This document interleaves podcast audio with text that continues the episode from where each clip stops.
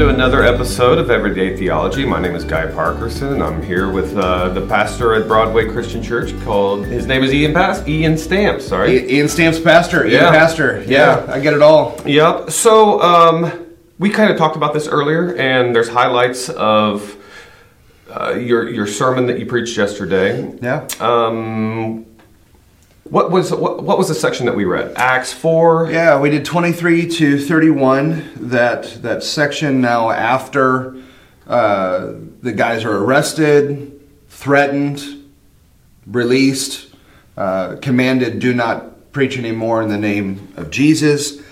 And this is now their response. They go back and they report to the rest of the disciples.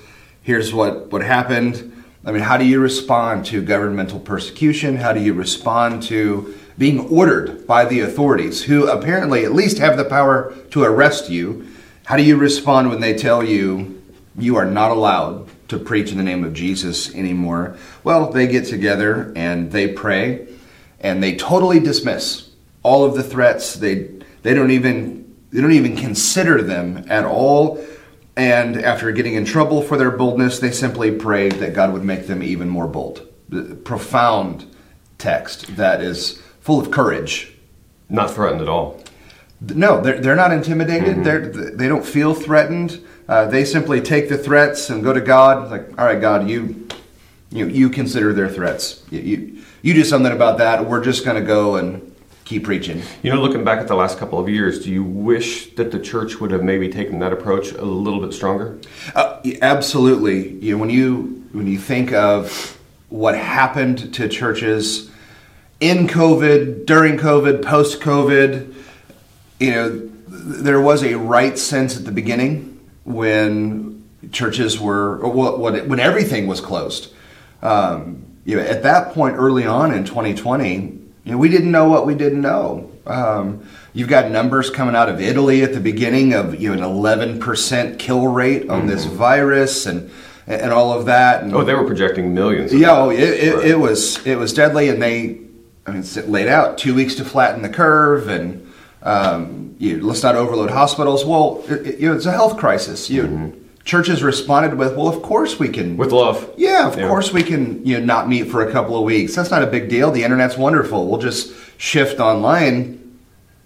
Only to discover that uh, that was all uh, you know myth. That was that was lies. Uh, that wasn't going to be two weeks. That, you know, that this the world's going to shut down.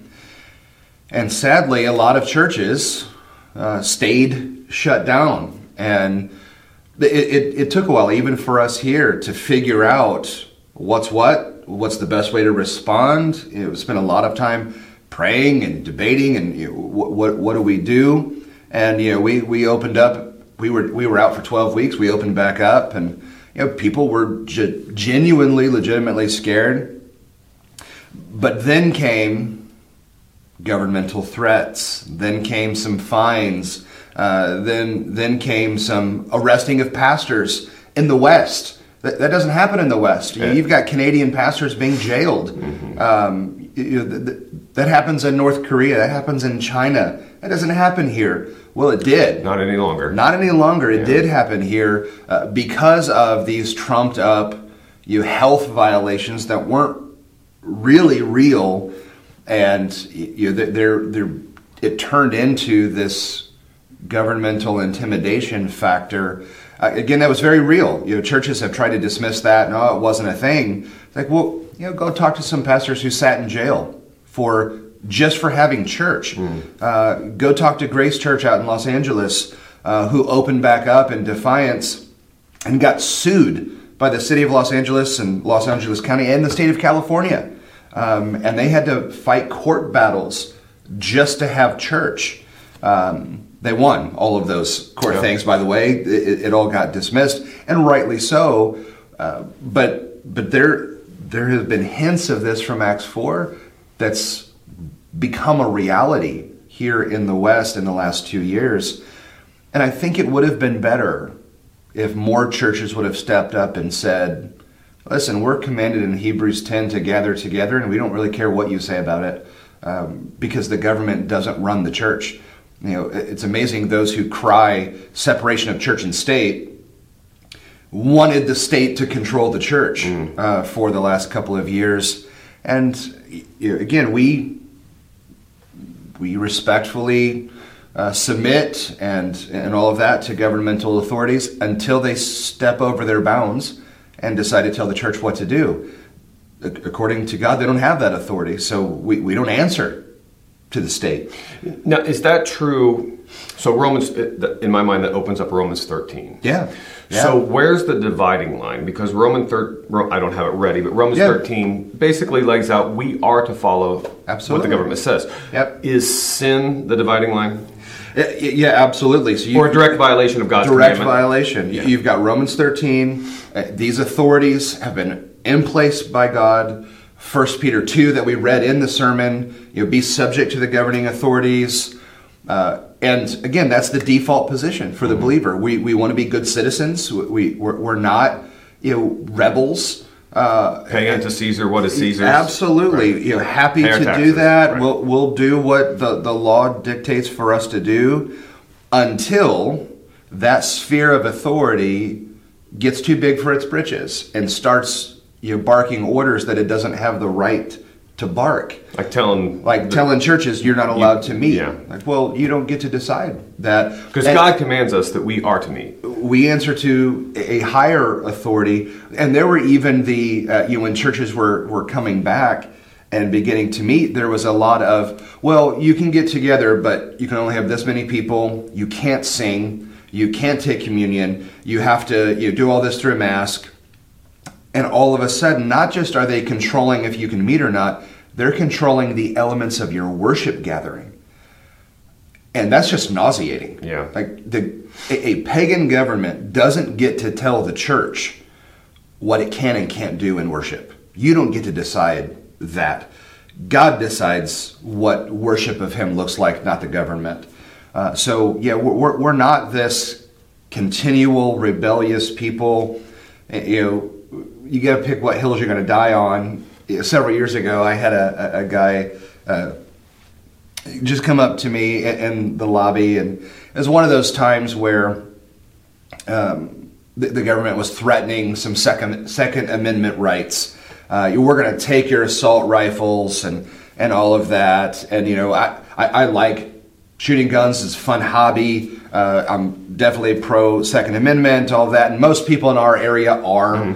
And uh, he and I were just you know having this conversation about guns and shooting. It's, again, it's just hobbies. And uh, it's one of those waves of well we're gonna we're gonna take away your whatever. And his response to me was you know what i think we should do? I think we should all get our our, our ars and march on springfield. Like li- listen man that's how you get killed. Like, no that, Yeah. that that's we're not as believers we're not going to rebel against the government over that uh, that's not a life or death issue You don't see that in the disciples. no, You they, know. they don't do this Yeah, kind of stuff. They're very submissive. Th- There's only one place where we rebel and defy, and that's when the government tells us, here's what you have to do uh, that God forbids, or here's what you can't do that God commands. When their instructions violate God's, God wins. Mm, yeah. and, and that's the only time we would ever defy and rebel. Well, that kind of opens up uh, a, a door where I wanted to go into. Mm-hmm. Um, When you when you believe that God is completely sovereign, it's easier to do that uh, because um, you know you uh, you read the text where our our rebellion against God, God just kind of Yeah, Psalm 2. Yeah, Yeah. Just, he just huffs he at just it. huffs at it like Whatever. and I mean, if God was not completely sovereign, he would he would somewhat be shocked, surprised, um, not trying to work all this out in his head. But if if if he knows the beginning from the end, this is just Yeah. If God is not fully in charge, if He's not sovereign, and again, when we use the word sovereign, you know, we, we use that even today of, of kings, you know, that we call them sovereigns. Why? Because they have total authority, total control. Uh, they are dictating what's, what's happening. So if, if God is the truly sovereign one, when it comes down to that, that rule that He has, either He's sovereign or He's not. If he's sovereign over 99%, he's not sovereign. Yeah. Sovereign is 100% control and authority. Um, and if he's, if he's not fully in charge, then his plans are contingent on us. He needs us. And boy, if we don't comply, it really messes up His his plan. his plans. Right. So is that really what's going on? Is, is, is God wringing his hands in heaven, going, "Oh man, I really hope Guy, you know, stays in line today because if he doesn't get that done, then it's going to domino effect down history, Yeah. and these things now don't happen." Is God really so insecure and unpowerful that if you don't deliver, his plan is ruined?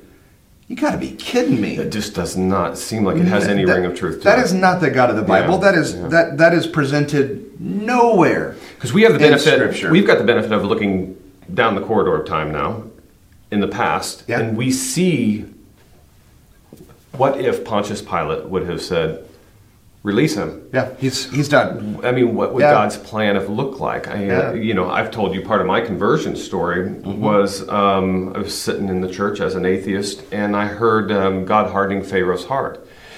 I was, I was like, that's that, that, that's ridiculous. Yeah, how how could God do that? Right. Um, but you also see in, in the text where God knows the beginning from the end. Yep. Your name was written in the Lamb's Book of Life before you even existed. Mm-hmm. Um, but there, the contention there is you also see where our free will plays a part in all of this. Mm-hmm.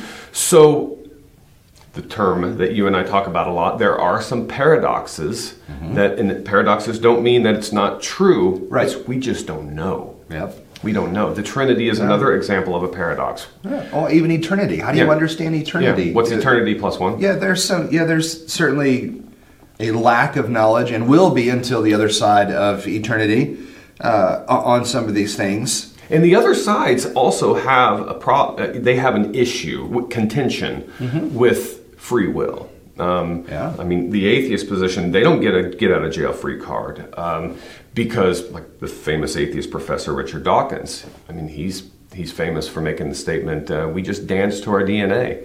Now, try that standing before a judge. You know, Yeah. Your Honor, I, I, I, I robbed the bank and, and raped the teller, but it wasn't my fault. It was Yeah. uh, it- my DNA determined It- that I it's that. genetic, right? I, I can't help it. Well, you even get that with even some criminal defenses of, well, I'm predisposed to do these kinds of things.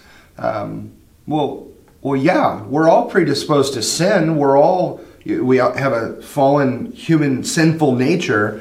Uh, so of course we're predisposed to do all of that, but people will use that as the excuse. I can do this. I can go this route because I'm predisposed Mm-hmm. to it. So I can't help it. You're kind of seeing that with uh, the, the I hate to even say it, the pedophile movement right now. Oh, They- yeah. they're using that excuse. I Yeah. I can't help this. This is this is the way I this am. This is how I am. Yeah. Uh, it- so the same logic and reasoning that caused us as a culture to turn and again as a culture to embrace uh, the homosexual agenda, tra- now transgenderism, all of that. The same arguments are being applied to pedophilia. Uh, who are you to say that this sexual orientation is wrong? You don't you don't get to use that standard. So again, once you knock down that first domino, it it knocks down the rest of them. Right. So that that's where our culture is headed, where anything and everything goes, because I, I'm just functioning as I've been made or as evolution has has created me. So yes, there is a form of sovereign rule, even on those who reject God. Um, well, you know, the universe is kind of that they personify is dictating these things, or my DNA is dictating these things. Well, if something's dictating things, it's God. He, he's the one who is sovereign, in charge. All those other things are, are nonsense. And that certainly comes up in the text. Um, when they, they come back, they pray, Sovereign Lord. Greek word despotes, uh, despot, unchallengeable ruler. That's who they pray to. And then they, they get into, you know, they, they quote uh, Psalm 2 Uh, and then they go, For truly in this city, in Jerusalem, there were gathered together against your holy servant Jesus, whom you anointed, both Herod and Pontius Pilate, along with the Gentiles and the people of Israel. So uh, all of these people united against Jesus.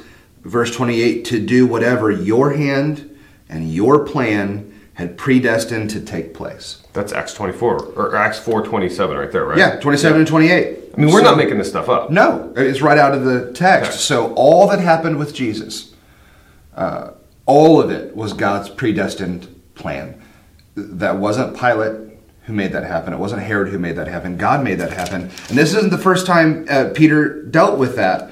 Um, in his sermon in, on Pentecost in Acts 2, uh, he- he's talking to the crowd. Uh, Acts 2.23, this Jesus delivered up according to the definite plan and foreknowledge of God. You crucified and killed by the hands of lawless men. So you see both sides you of the paradox, you don't see you? that contention You right there. see Yeah. divine sovereignty and human responsibility.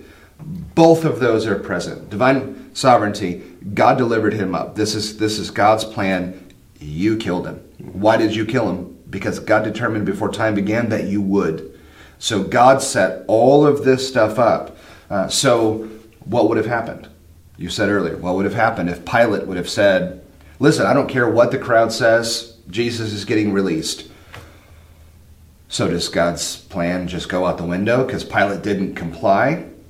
It's nonsense. Yeah. God is not waiting for Pilate to do what Pilate's going to do. God already knows what Pilate's going to do and has determined that this is how it's going to go. God set all of this up. You know, God's a chess player. He's an eternal chess player, and all he's been doing since time began is moving the pieces around.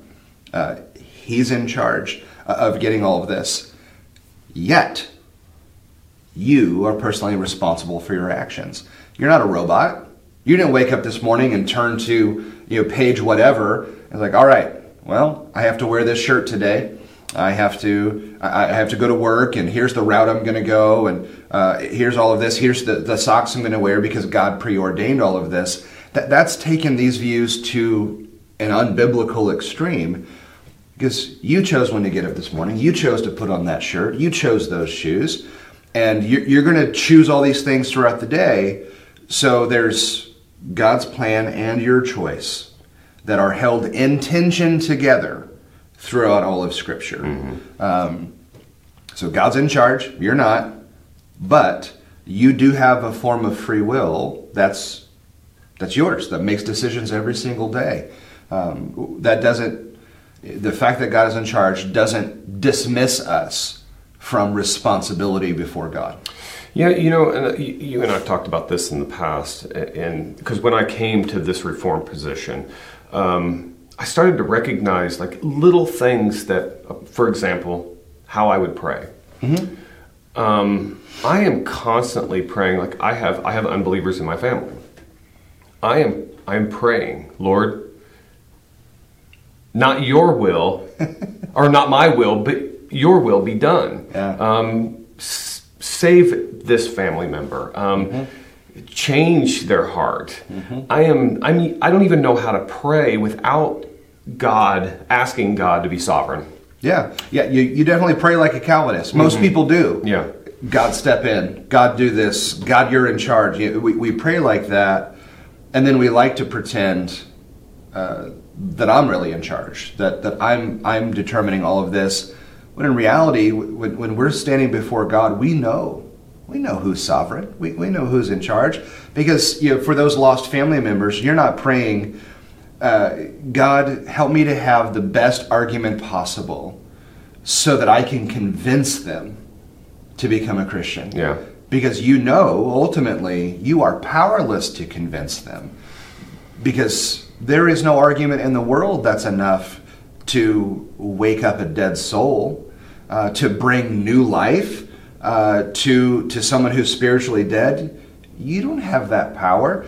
And and the arrogance of some, and, and I genuinely think that's what it is. I, I don't think they would have articulated it that way, and I hope maybe they begin to see it to think, I am such an effective evangelist, or I am such a faithful Christian that you, as a non Christian, you know what you need? You need a conversation with me. Because I can convince you. Oh, um, I, I- I'll convict you of this. That's nonsense. You aren't that special. Uh, you don't have that power to bring new life to a soul. Only God can do that. Now, it may appear that, you know, hey, I preach a sermon, someone becomes a Christian. Well, who's responsible for their salvation? Is it me? You got to be kidding me. Of course not. Yeah. If God doesn't flip that switch, it's it's out. God used that sermon as a seed that God planted. He used your conversation, your argument, a, a video you sent from YouTube. Who knows? And how gracious does that sound? Yes. The fact that God would w- want to use me. He would do yes. And don't I want to be a part of that? Oh, this is why we share the gospel. This is why we, we talk to people about the reality of sin and what Scripture teaches. This is why we, when we watch a little clip on YouTube, we think, "Oh, this would really help that person." The- you know, they've they've mentioned this is one of their barriers to faith. Well, I'm going to send that to them. Is that what did it to save them?